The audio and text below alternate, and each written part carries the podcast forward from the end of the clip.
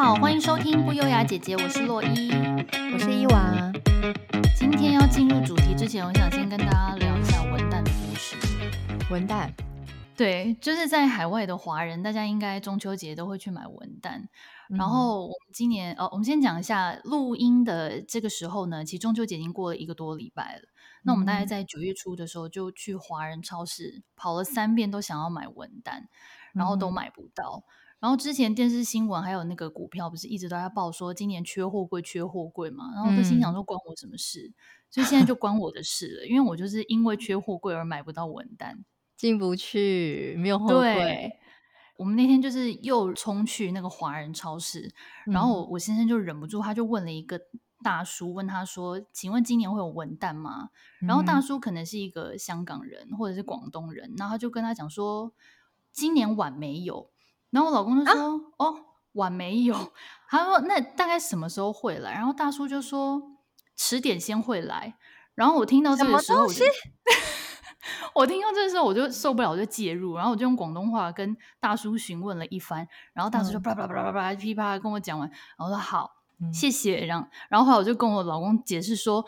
我觉得大叔刚刚应该是用广东中文在跟你讲话，因为 晚没有的晚在广东话是还没有的还，所以他应该是想要跟他讲说文旦还没有，然后迟点先过来就是起立性为累，所以迟晚一点才会到哦。然后我就 就文旦还没有，对，晚一点才会来这样。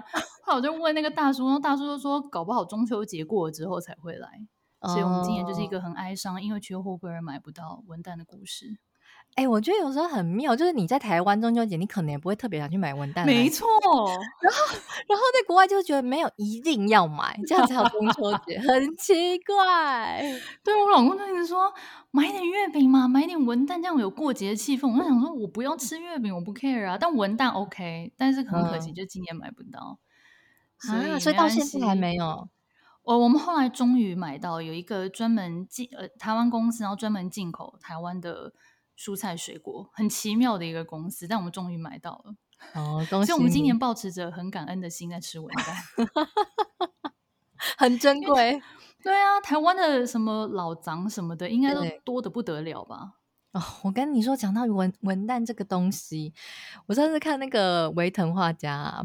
我不知道大家有没有在 follow 他，他就是一个呃很很很幽默的画家，然后他就在讲之前就是夏天的时候，他爸妈可能是南部人嘛，他就画了，就是说南部人都会遭受爸妈的芒果攻击，比如说我帮你寄一个包裹上去好不好，或者是说我寄一个什么东西给你，然后但是都会附带一大箱的芒果，然后中秋节 又遭受到柚子攻击。我们家也是，因为你知道我，我我夫家的娘家在南部，就台南、嗯、哦，文旦的盛产地。我跟你说，还不是那种，还不是那种，就是什么跟什么农家买，就是阿姨家后院或是阿姨家哪里种种的柚子，然后就寄两两大箱之类上来，然后每一箱都已经即将要，就是你知道，开始就再不吃就已经要烂掉了。天哪，台南人每个人都是文旦富翁哦，他们后院就有种这样子。我不知道，就阿姨是文旦富翁，每年都有，完全不用买，好酷 哦！真的，你下次的话就是先来我这边领两箱再过去。好的，明年就靠你了。好的，好，那我们今天要进入故事的主题，今天要聊的是我们都遇过的超奇葩的租房故事，还有租房的血泪史。那相信很多人都有租屋的经验，或是曾经当过包租公、包租婆。那租房子有很多的学问啊，眉眉角角。今天就要跟大家分享我们自己经历过的租房故事。首先要聊的是奇怪的租屋格局，这个伊娃应该很有经验。对，这个我很有经验，因为我是从学生时期就开始自己出来住，所以就会比较多那种个人的租屋经验。因为就是租一些雅房啊、套房等等。然后这种套房、雅房，他们都是那种呃房东然后买一栋。或是一层楼，然后自己去分割，所以它里面的格局就是，它只要你可以住人就可以了。基础上的要求是这样，对，反正就是一个房间。然后呢，其实早期的时候，我之前蛮常住到的那种是用木板隔间，就是你可能你用力撞到它，比如说你我们在嬉戏，然后不小心撞到墙壁，然后就穿墙而到另外一个邻居的 房间，直接跟邻居 say hello，yes，就是这种薄墙壁。然后我觉得这种都还可以，可是有我我有遇过那种，就是它上面是没有给你封起来啊，就是你跟隔壁，你跟隔壁如果是想要面，就是不要出房门，但是要面对面，大概用个梯子就可以看到它。太没有隐私权了吧？对，那超可怕，是变态怎么办？他半夜来偷窥你？对，我有看过那种，但我就不敢租。然后、oh. 我我先来分享一个我第一次的租屋经验。那大概是我十八岁的时候第一次出来租屋。嗯，然后呃，我先讲一下这个故事背景，好，免得就是大家会觉得为什么我这么匆促的，就是租了一个这么诡异的房子。因为它是有个背景的，就是大学那个时候我刚考上大学，然后以前就是会很向往说啊，大学生是不是就可以搬出家里，不用再就是受爸妈管啊？嗯嗯。所以我就很向往说啊，我上了大学之后，我就很想要出去住啊。结果我考上了台北大学，然后我本人也是住在台北。好啊，所以那就不用了，就不用搬出去了，完全破灭。可是我就是还不死心，你知道吗？而且我就是比较年轻气盛，很爱跟爸妈吵架，所以就一直想要搬出去。然后刚好在我要进去念书的那个暑假，我就有去打工。然后呢，我就很认真的把那些钱全部都存起来，嗯，但是也没多少钱，你知道吗？因为就是那时候打工的钱，可能便利商店那种工读生，顶多大概不到一万五。然后我就觉得、嗯、哦，我是大富翁，你知道吗？我就很有钱。以前那小时候的价值观有一点很薄弱，对。然后就 想说啊，一万五如果出去租房子应该很够吧？然后就后来就。就想说好，我如果逮到机会，我一定要搬出去住。然后那阵我就很常跟我爸妈吵架，我就觉得说好，那我要先做好万全准备，以备不时之需。我就先把我的嗯、呃、衣服，就是随身物品，全部都准备好，然后放在我的床底下。然后因为我那时候没有什么行李箱这种大大的容器可以装，我还自己准备一块很大的布，就很像那种 古代人家书生要进京赶，我知道。用一块方巾，把你太复古了吧？你又不是骑马，小时候太不懂事，也没有行李箱这个东西。然后我就把它包好一包，放在我的那个床底下。有一次，我就跟我妈又又大吵架，然后呢，我妈就说：“有本事你就搬出去住。”然后我就心想说：“好。”你说的，我心里你知道吗？太开心了，整个很澎湃一样，太好，逮到机会了。然后我妈说：“好啊，你要走，你现在就走。”我说：“好。”然后我就冲冲到房间床底下，拿出那一包。然后我妈立刻甩头：“什么东西？” 然后我就甩门而出。我妈留很韩剧哎，我妈留在原地，完全不知道发生什么事情。想到那方巾怎么回事啊？就想说那包是什么？哎呀，好烦哦！然后后来就是一出家门之后，就心想太棒了。好，那我那时候还想，我之前还想大概想过说啊，我要去住我学校附近，因为我以前我以前是读文化大学。他就是在阳明山上嘛，所以我还知道说哦，要去山脚下士林夜市那附近找房子住。嗯嗯嗯。可是呢，因为我那时候跟我妈吵完架的时候，大概是八点多的事情，已经将近九点，然后我就坐了捷运、嗯、到建堂捷运站出来。我想说，就租房子应该很好找，不是去那种广告布告栏，嗯，然后就可以看得到，然后打电话应该就可以找到吧。殊不知那时候已经蛮晚了，然后也不知道说哦，没有人在晚上租房子之类这件事情。然后呢，就逛了很久，根本就没有看到什么租屋讯息。我后来就一个人背着那个包巾，然后在士林夜市里面就茫茫茫的，就是不知道要走去哪里。然后我就在电线杆上就看到一个，就是就是租屋讯息，嗯，然后就说，嗯，三千三千五吧，我还记得，就是雅房，嗯，可能限女性还是什么，反正我就想说，哎，这就很符合我，而且很便宜。嗯，那时候在广告布告栏是有看到几个，可是都很贵，可能要七八千之类。那我就想说什么，我才一万五，那我一下就没钱了。所以我看到这个三千五的时候，我就觉得太符合我的需求了，我就打电话去，哎，居然有人接，然后接起来之后，我就说，那你们现在可以看房子吗？那个人可能也觉得莫名其妙，但他还是说 好。我就去到现场之后，换我傻眼，怎么样？你知道我一进去，他就带我走进一个，就是我刚才说类似那种木板隔间。重点是他就是一个门框，然后带我走进去，然后门框前方就是有一些障碍物，我还我还绕了进去这样子。他说：“哎、欸，就这间。”那我说：“哦。”然后我就环顾四周，我心想说：“那门呢？” 原来我刚才说那个障碍物就是门板坏掉，放在旁边。等一下，所以它变成开放式空间哦。对，这也太扯了吧？那怎么住？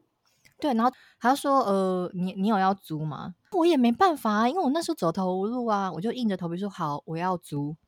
”他哎、欸，我觉得房东应该好像这个人疯了吧？我也觉得，不过他是一个蛮年轻的男性，大概那时候是二十出头吧。哦，这么小哦。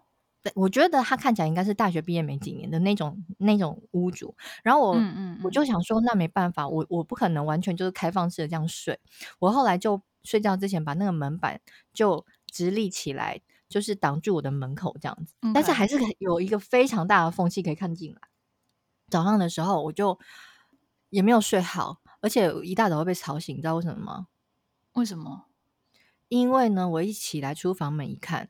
就是那个那个那个年轻的屋主跟他的妈妈正在制作小笼包，他们是卖早餐的店，是不是？就站在我的房门外，在那边做小笼包，这是什么剧情啊？可是我跟你说，因为他们人很好，他们还会说啊，要不要吃早餐呢、啊？就是他们是很好的。呃，母子，我说真的，他们是真的人好，uh. 只是说可能他们那个环境确实不怎么样。然后再加上我以前涉世未深，我就租了。后来他们就说，哦，那个门会去修，这样子可能要过几天。我就说，哦，好。那他们也很好，就是隔几天马上就帮我修好这样子。OK。然后有一次我朋友就是知道我搬去住住之后，他就想说，哎，我怎么那么突然，然后就搬去住，他就怕我会有危险之类的，他就来我的租屋处看了一下。他就立刻说：“这样你也住得下去？怎样？”他的意思就是非常简陋，因为他的地板是那种完全磨石子地板，就是你从你去乡下阿公阿嬷，哦，就是我知道，小时候我不是说这样不好，我不是说这样不好，而是说它就是屋况是非常原始，然后周围就真的是用个四四个薄的木片这样围起来的感觉，而且又是跟房东母子他们住楼上一起，然后外面又是他们生活空间，等于说是一个厨房的感觉，就是感觉。不是很好居住啦，不太适合，就是、嗯、对，所以后来他就立刻跟我说：“你赶快解约，这样搬走就结束这场闹剧。”所以你总共住了几天？你还记得吗？大概两个礼拜吧。哦，那也不短呢。我都心里想着，我是否已经可以常住下来了？哎、欸，其实我觉得你适应力也蛮强的，适应力超强的。不是重点是，其实我觉得那对母子真的蛮好的，就是很感谢他们在那个时候，我真的没有地方住的时候伸出援手，就是让我。对对对，晚上九点还是怀着感恩的心。对，而且他们不时还是会帮我留小笼包，你知道吗？哎、欸，那超赞的。那需要收钱吗？没有在跟我收，因为我都说那我那我要付钱，因为有时候他们就是帮我摆在桌子上，然后就出门去卖早餐了。因为大学生都比较晚上课，然后就觉得还蛮温暖的，可是又有点觉得好饱，我怎么那么多课？好不知感恩哦，我。哎、欸，我觉得你那个房子如果住久住下去，你你会不会跟那个屋主的儿子就结婚呢？应该不可能，他不是我的菜。OK OK，好，反正呢，这个这个就是我我第一次的租屋故事。我后来也是早在士林夜市附近，然后呢，我现在要讲的是我第二个租屋故事。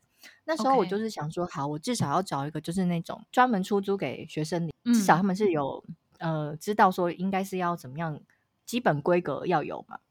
对，我那时候就因为我我找的时候其实已经将近开学了，所以其实已经大家该租的都租完了。后来到白天的时候，我就出去附近绕，然后就发现说，哎，确实就是有一一些地方可以看得到租屋讯息，然后我就打电话去问，哦，都租掉，租掉，租掉。然后好不容易问到一间，然后那个房东就说，嗯，剩下一间，可是它是就是有一片有一片墙壁是比较没有隐私，是是用玻璃，这样你可以吗？那我心里想说，玻璃，嗯，应该可以吧？他然后他就说像落地窗那样。我想说，哦，落地窗，一切想的很美好，你知道吗？然后说啊，还会阳光 洒进来。好，我就去看了。看了之后呢，它确实就是你可以想象说，你家客厅要出你家的前阳台的那种门，OK，玻璃门，然后是把它做成像一格一格毛玻璃，然后你可以看得到人影在走动，但是你看不到详细的轮廓。它某一面墙就是那片玻璃，OK，对，然后玻璃的外面就是大家共用的阳台以及洗衣机，也太怪了吧，好像金鱼哦，是在鱼缸吗？可是它是毛玻璃，就是你只能看到里面有人影，但你不知道就是它实际在做什么。可是可以看得到比较明显的行为，比如说，如果你今天带男朋友回来要做一些亲密行为的时候，是 impossible，哦，因为你就会看到人影不定 okay, okay. 不不断的在晃动，而且有个规律性，对，不行啦，他没 OK。可是因为我那时候没有想到这一点，因为我还没住进去，我就觉得很棒，看起来很亮，然后就觉得采光很好。我不想要住在那种就是呃四四面都是墙壁，因为人家就说、哦、我知道那种雅房，对对对。可是我跟你说，这整栋，因为我们是大概三三层楼，然后我是住在这三楼的最靠阳台那个那个房间，可是其他房间全部都是像我说那状况啊，就四面没有采光，然后就是一个对外的窗户，对走道的窗户那样。可是那根本没有采光，因为走道也是无光。对。然后我就心想说，太棒了，我要有这种有阳光的房间。结果住进来就就发生像我刚才那样的情形，就觉得超级没有隐私的。后来我就去买了窗帘，哦，解决了这个问题。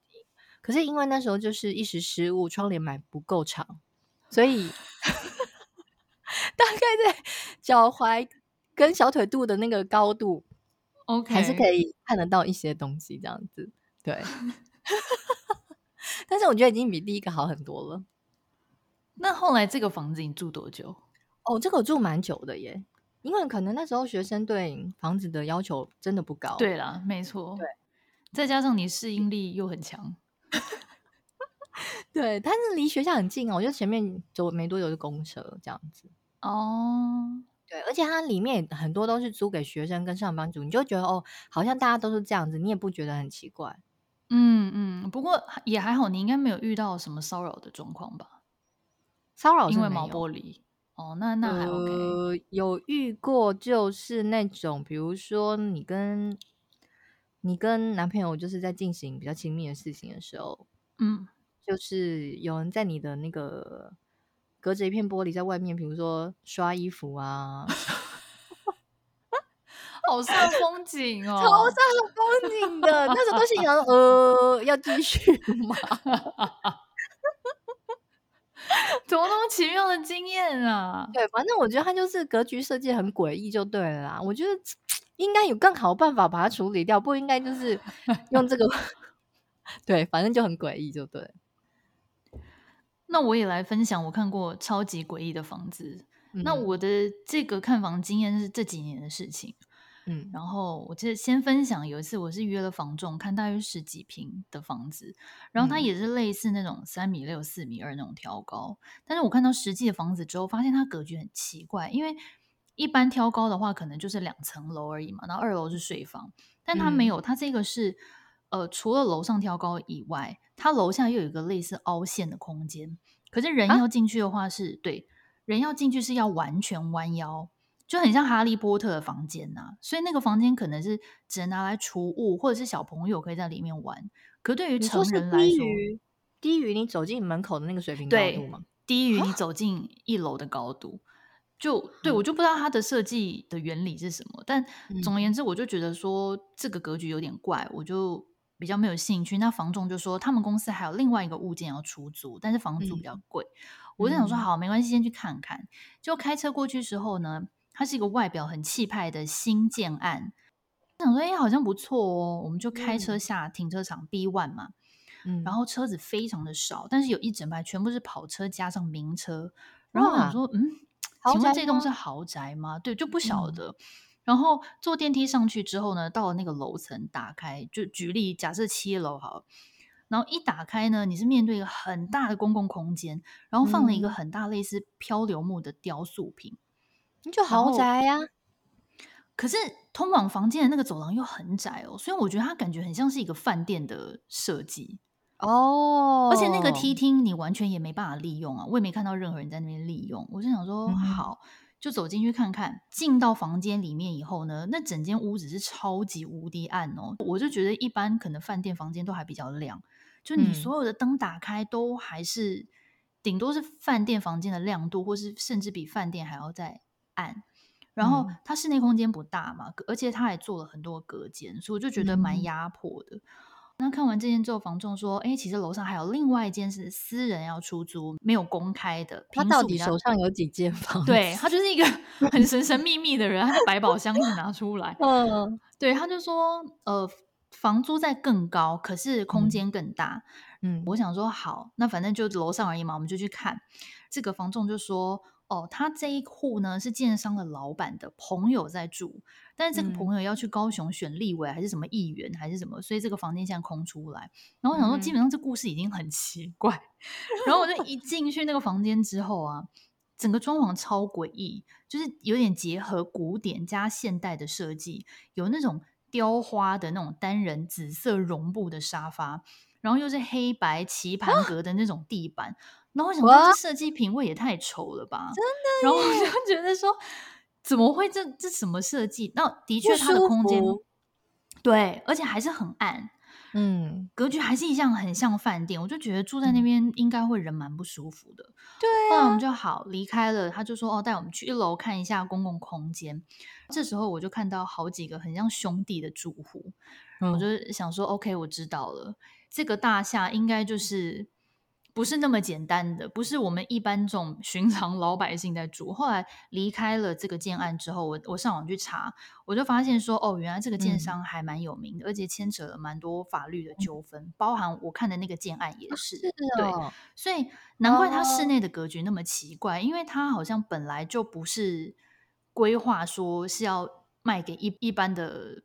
老百姓他可能本来就有别的需求，比如说什么私人招待所啊，嗯、或什么的。哦，我猜测对，所以他地下室的车辆才那么少，而且都是跑车、名车，加上听到那个要去选立委还是议员故事，所以我觉得这应该是黑白两道在住的房子，好妙哦，就很奇妙的一个看房经验。那想当然，我后来就没有租，因为我觉得实在太诡异了，真的，而且棋盘格配。紫沙发到底是什么东西？我跟你讲，那个房间的品味真的有什么品味呢？你知道谁帮他设计？哎，真的耶！这设计师应该公布出来，以免踩雷，好可怕哦！而且大家真的是要多看几次，确认房子没有大问题再租，否则签约之后就来不及了。对，真的会来不及。我之前曾经有一次要租房在永康街附近，然后因为我们那时候就是图一个离我婆婆家近，嗯、这个方便性。她那个房子其实蛮旧的，可是因为它的空间大，然后又有生活机能的点是还不错，但就是非常非常非常旧哦。因为他以前是拿来给他的呃，可能餐厅员工当宿舍的那种哦。对，所以他也没有在管理里面，就是也是弄得蛮旧的。可是我们那时候想啊，房间数够，因为那时候如果考虑到小朋友的空间、我们的空间，然后呃偶尔可能家人来空间等等的，就觉得哦还不错。那只是住进去之后需要整理，不然我们就自己整理。可是我那天回来，不知道为什么就有点做噩梦啊，哦、对。因为我从我没有看过房子做噩梦，even 我刚才就跟你说，就是那那种恐怖的房子。后来我我我老公就跟我说，哎、欸，其实他有注意到，就是房间哪里有贴一些什么东西之类的，那是什么？对。然后我们就跟长辈讨论之后，就是他们就极力的劝我们不要租，嗯，可是已经来不及，因为我们那时候就已经付了押金八，就是八千乘以二两个月，OK，而且还签约了这样。对。后来我们就跟他说，哦，我们要退租好了。就是这样，前后大概三天的时间而已哦。那个房东就跟你说：“哦，我们已经签签约，而且他带我们去那种就是代书事务所还是什么，嗯嗯嗯，就是有公证场所去签的约。嗯嗯嗯，有第三方在，不是那种就是一般房东就跟你签签一下约那种而已。然后他就说：哦，那这个这个你要你要毁约可以，那我们要再跑一次流程呢，又要再去那边一次，然后他钱也不还给你。哎，可是他这样子是合理的吗？”我不知道哎、欸，但是他就说什么合约上就是有载明说，就是如果你呃是因为自己的原因，然后反悔不做的话，就是要扣押金什么的。我们连住都还没进去住哎、欸，好惨哦，平白损失一万六哎，一万六，大家真的要看仔细。要是有任何觉得不对劲，或者是可能要跟房东就是有一个弹性这样子，嗯嗯嗯嗯，因为我也不知道我回来会做噩梦，可能就是真的不舒服。那这这种房子当然不可能住。嗯，对对。不过也还好，你没有进去住，就你就当花钱消灾。一万六太多了吧？真的好伤哦！一万六可以做很多事哎。对呀，六千就算一万六，妈呀！我有后面租房子都很害怕，就再三跟房东确认说，哦，那所以如果我们有什么问题，这样这样讲，他说没关系，就这都可以。对，我就会对这个非常 care。还好后面遇到的都是好房东。哦，那还不错。就是，所以我们也可以顺便提醒一下听众，就像刚刚伊娃说的，呃，尽量有谈到一些弹性的空间，你才不会这么大的损失。对，真的。那除了怪格局之外，有时候也会遇到恶邻居，这也是一件很烦的事情。哦。我有听过朋友的故事是，是他住的大楼建材比较差，所以他一天到晚听到隔壁在看 A 片，嗯、然后什么？对，就是这么大声。你的，那你说他电视在播什么？他听得到？对。然后还有这么夸张？对。然后还有另外一个朋友说：“哦，对啊，我也遇过啊。”他说：“我隔壁一天到晚在做爱，我都听得一清二楚。”我想说，我想说，墙壁到底是多薄？哎，就跟你第一个故事一样啊，就手伸穿过去就直接。哦 嗨，Hello，对，那我就想说，到底是要不是他是不是那种学生租套房，是正常房子，可是会有这个问题。嗯、呃，其中有一个也是那种套房式的，但是可能比学生住的大一点。嗯，我在猜那个可能也是房东自己隔出来的，哦、所以才会听得到。还有那种邻居是会把公共空间或者楼梯间堆满自己家的杂物，这种其实还蛮没公德心，哦、因为这个其实会造成火灾的风险，很危险呢。非常危险、啊。逃生的时候，对对，而且尤其是会在大楼的楼梯间堆的物品，通常都是易燃物，什么木头啦、哦、鞋柜有没有纸箱，啊、有的没有的，嗯嗯、这其实蛮危险的。嗯放个鞋柜，我觉得就好，那就算了。你还有留一些通道给人家走。我有看过那种，就是鞋柜上面，然后还就是一直堆纸箱上去，堆到天花板的那一种，好夸张哦。对啊，我心里想说，这已经不是逃生，我觉得有时候走过去都很害怕倒下来。对啊，他倒下来砸到人会受伤哎。对啊，哎，这种就只能请，比如说管理员或者管委会对那种跟他。没办法，对，或者是直接打电话给环保局什么。可是你有没有有没有觉得，有时候跟邻居之间有这种纠纷也蛮烦的？因为你会常常遇到他，然后你又怕他报复你。我就熟啦，我也是，我就熟啦。我都只敢那边不爽，我也是，心里不爽，我也是。讲到这个，可是我是当妈妈，嗯，当妈妈之后，如果会危及到小孩，我才会去跟他讲。哦、如果是我自己本人，我还好。就为母则强，除非弄到我孩子，不然就算了。对对，我也是蛮受不了我们隔壁邻居，因为我们这边的房子是木头的建材，嗯、门也是木头。通常像以前我们的邻居跟我们自己，我们关门都会就是用手把它拉住，然后用最小的声音关。哦，那像我们新的隔壁的邻居呢，他就是那种砰，他就是开了门之后，就是让风的力量自然把门关起来的那种。所以我每一天很吵，很吵。然后我每一天，因为他们出门其实蛮多次，我每一天就是不断的听到乒乒乓乓、乒乒乓乓，我就超级气的。我都很想要就是写信给管委会，请他们去跟住户沟通。我现在都一直阻止我说不要，因为他一定知道这是你跟他讲的、啊。对对对。哎、欸，不过他这样子的话真的蛮没有礼貌，因为他这样子不是只有很大声，而且还是会震动啊，他那个关下去的力道。楼板都在震动啊！你讲到重点，不但有声音，你家的门也会震动，然后你就呃，对啊、就吓一跳这样子。哎、欸，啊，要是怀孕，到时候被吓到一个流产怎么办？对啊，但是还好的是，我们这个邻居蛮常不在国内的，所以我、哦、我至少可以有一两，可能有一个月的时间是亲近的耳根子，然后再下个月呢.哦，他又回来了，我又要开始乒乒乓乓，很清楚他的 schedule。上个月去出差哦，上个月。对，所以这边有也要提醒大家，就是大家尽量要保持，就是在如果我们是住在大楼啊，或是公寓的话，尽量不要造成别人的困扰。嗯，不管是不是租屋啦，就是一般的你自己住自己的住家，也是要有公德心，就是尽量不要打扰到别人。没错。接着第三项呢，就是租到凶宅或者是撞鬼的经验，就是灵异故事啊。如果说会害怕的朋友，现在可以把 Podcast 关掉。或是你可以快转五到 十分钟，因为伊娃好像有疑似灵异事件的经验要跟我们分享。对，好，我现在就是要请大家来帮我分析一下，到底我当时是遇见了什么样的事情。我到现在我倒不太能确定。这个故事就是发生在我刚才分享的第二个租屋处。我第二个租屋处，其实我我住的还算蛮习惯的，因为我觉得像如果平常比较少人在阳台走动的时候，我就会把窗帘拉开，所以我整个觉得房间是蛮明亮的。可是我就是很奇怪，我那时候就是住进去没多久之后，就发现我常常在闭上眼睛的时候，会跑出我脑中会浮现一个画面，那个画面就是我当时的那任的男朋友，就是鲜血淋漓的状态。哦。不是做梦，是闭上眼睛，闭上眼睛，然后有时候这个画面就会跑出来，而且是我当时的男友，然后我就想说，这到底是怎样啊？好奇怪哟！我心想说，是我对我男朋友那时候是有什么问题吗？我没有想到是房子的问题。嗯，对，第一次发生这件事情是在共大家共用的那个厕所。那其实那厕所看起来也很正常，也很干净，没有什么问题。所以我真的完全没有任何联想，只是我后来比较长的频率发生在厕所，闭上眼睛洗澡的时候，看到这个画面的时候，我才开始有点觉得怪怪的。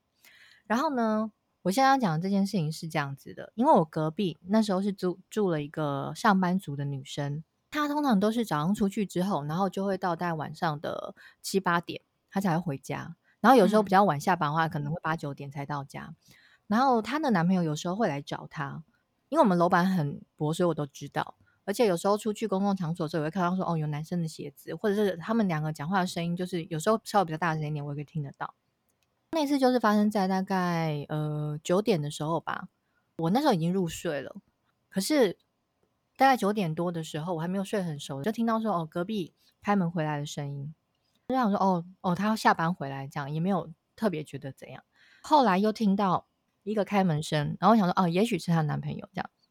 好，我后来就睡着，睡睡睡睡，就突然有点被吵醒，发现说，哎，好像是隔壁在吵架，就是听到男生在骂女生的声音，女生就会哭的声音。后来又听到那种说你在哭，然后就那种有被打或什么之类的声音。嗯嗯，嗯。对，我那时候就有点惊醒，我心想说，哦，现在发生什么事情？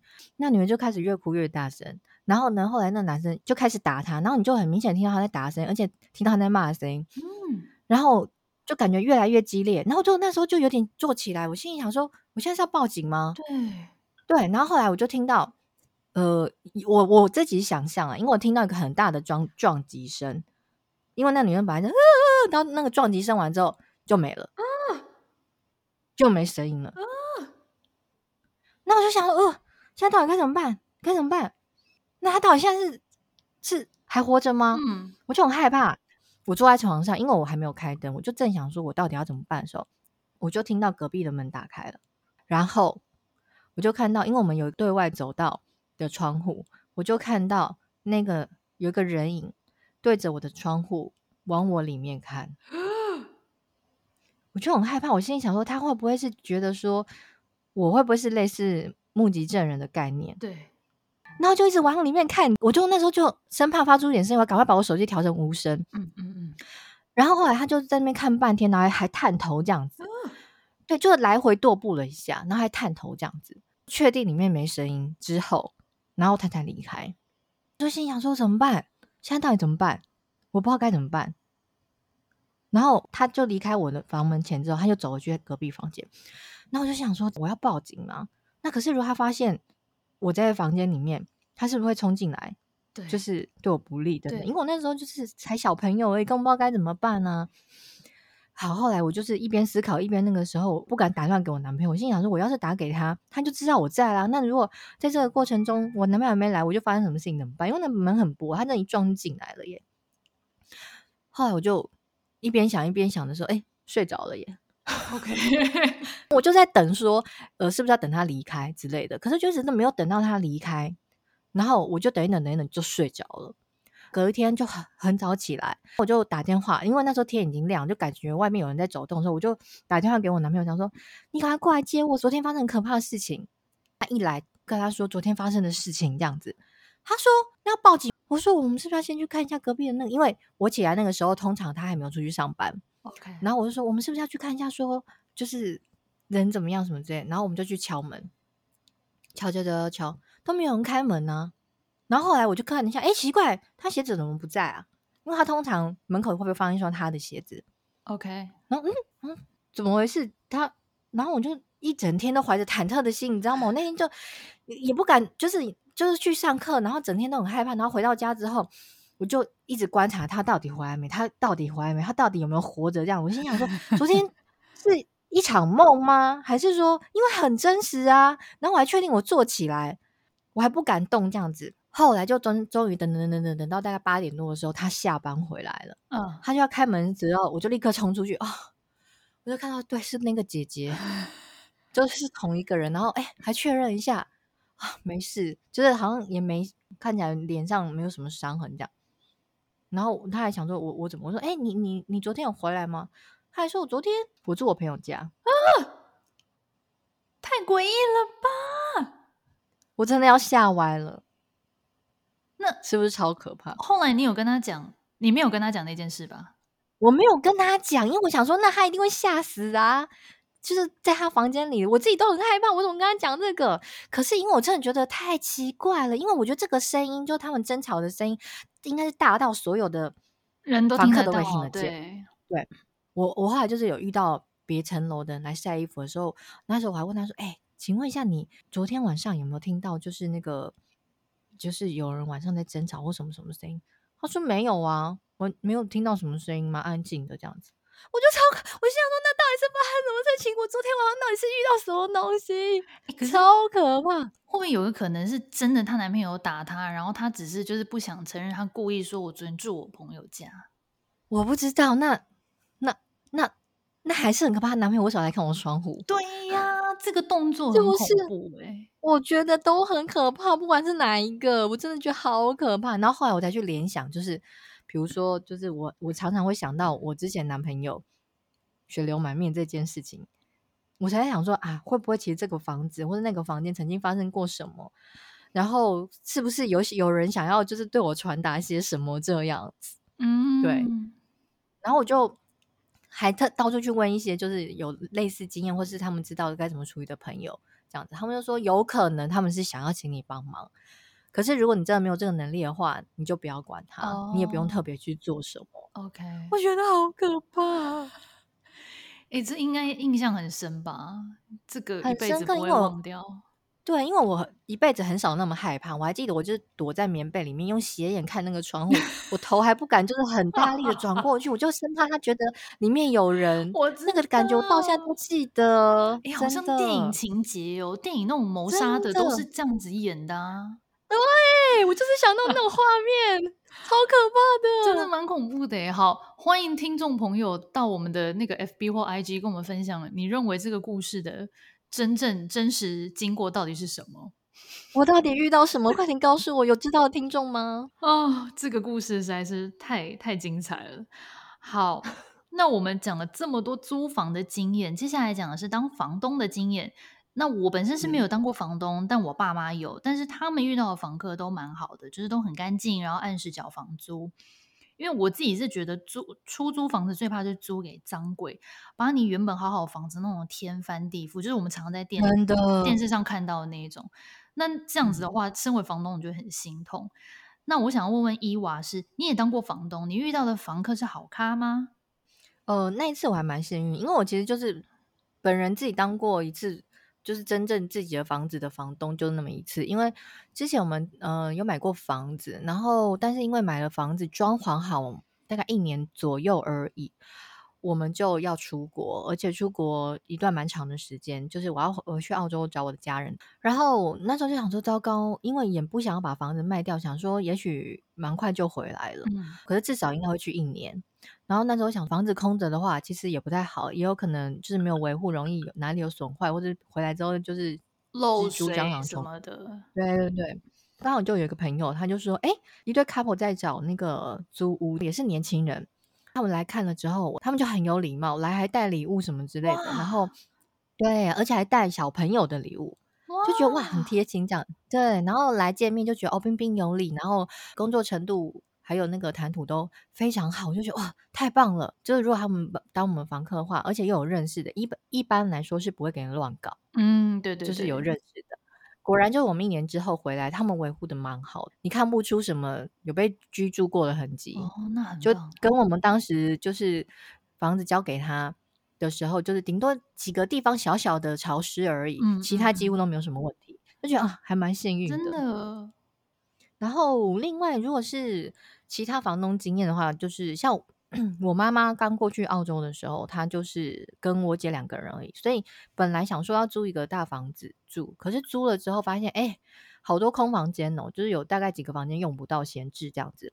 想说那不然再把那几个房间出出租出去这样子。那因为澳洲其实各国的人种都有，那时候我妈就想说啊，不要找那个语文不通或者是一些国外的人，她到时候就是不知道怎么跟他们沟通，所以就还特别找台湾的两个女生。嗯，就这两个台湾女生，因为我妈就是属于那种，我觉得我妈没有当过房东，然后可能第一次当房东，她就属于那种很好客。然后比如说，就像就像那个小笼包的那个 那个母子一样，就比如说。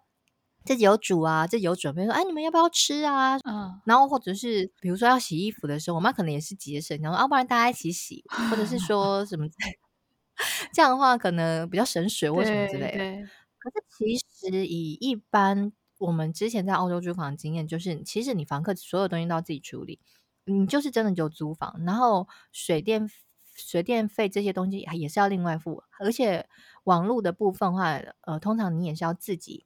去登记，自己申请。哦，对对对，对，不会像我们台湾，就是你直接租进来，这边就有网路线，你直接插就可以了。它是你每搬一次家，你就要在那个地方重新申请一次。OK，对，然后反正我妈这些他们都全部都弄好了，然后他们也不用管这些，因为他们就租两个房间嘛，然后就越来越夸张，越来越夸张。因为通常房客的话都会有一些值日值日事项，比如说要呃打扫一些公共环境啊，对，垃圾要轮流到拿去倒啊等等的，结果。那两个女生都没有做这些事情，到最后还会跟我妈说：“哎，我那个衣服脏了，就是怎么都没洗呀、啊！”哇，太扯了吧，当自己妈妈、哦，超夸张。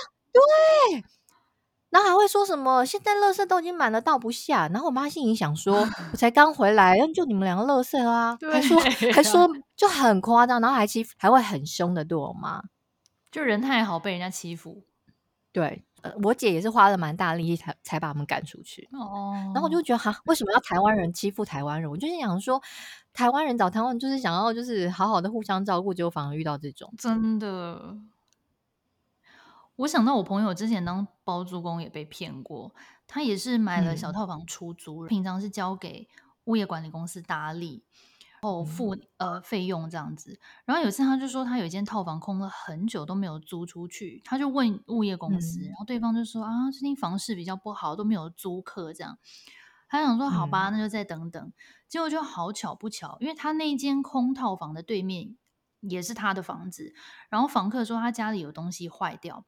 那照理来说是物业管理公司要负责修，嗯、可是不知道为什么那次我朋友就自己过去看那个修缮的状况，结果呢，那个房客刚刚好回来，他就跟我朋友说：“哎、嗯，可以跟那个对面的房客说，请他小声一点，就是他每天都很吵这样。”然后这个时候我朋友才知道说，对面早就租出去了，因为他就有问那个租他房子的那个房客，哦、他就说：“哦，有啊，对面是一个什么什么人这样子。”所以他才知道物业管理公司骗他。嗯然后后来他就去跟对方对峙，然后对方就说：“哦、啊，对了，那刚刚才租出去的啦，我还没有来得及跟你回报什么。”我心想说：“听他放屁嘞，根本就是私吞租金吧？”真的耶！对啊，哎，会不会其实是那个房仲住在里面，或者他给家他给他家人住之类的？那也有可能，或他认识的人，对不对？好夸张哦！哎，这真的没有没有定期去看一下，对啊，对，这样没有定期去看一下，那根本就是。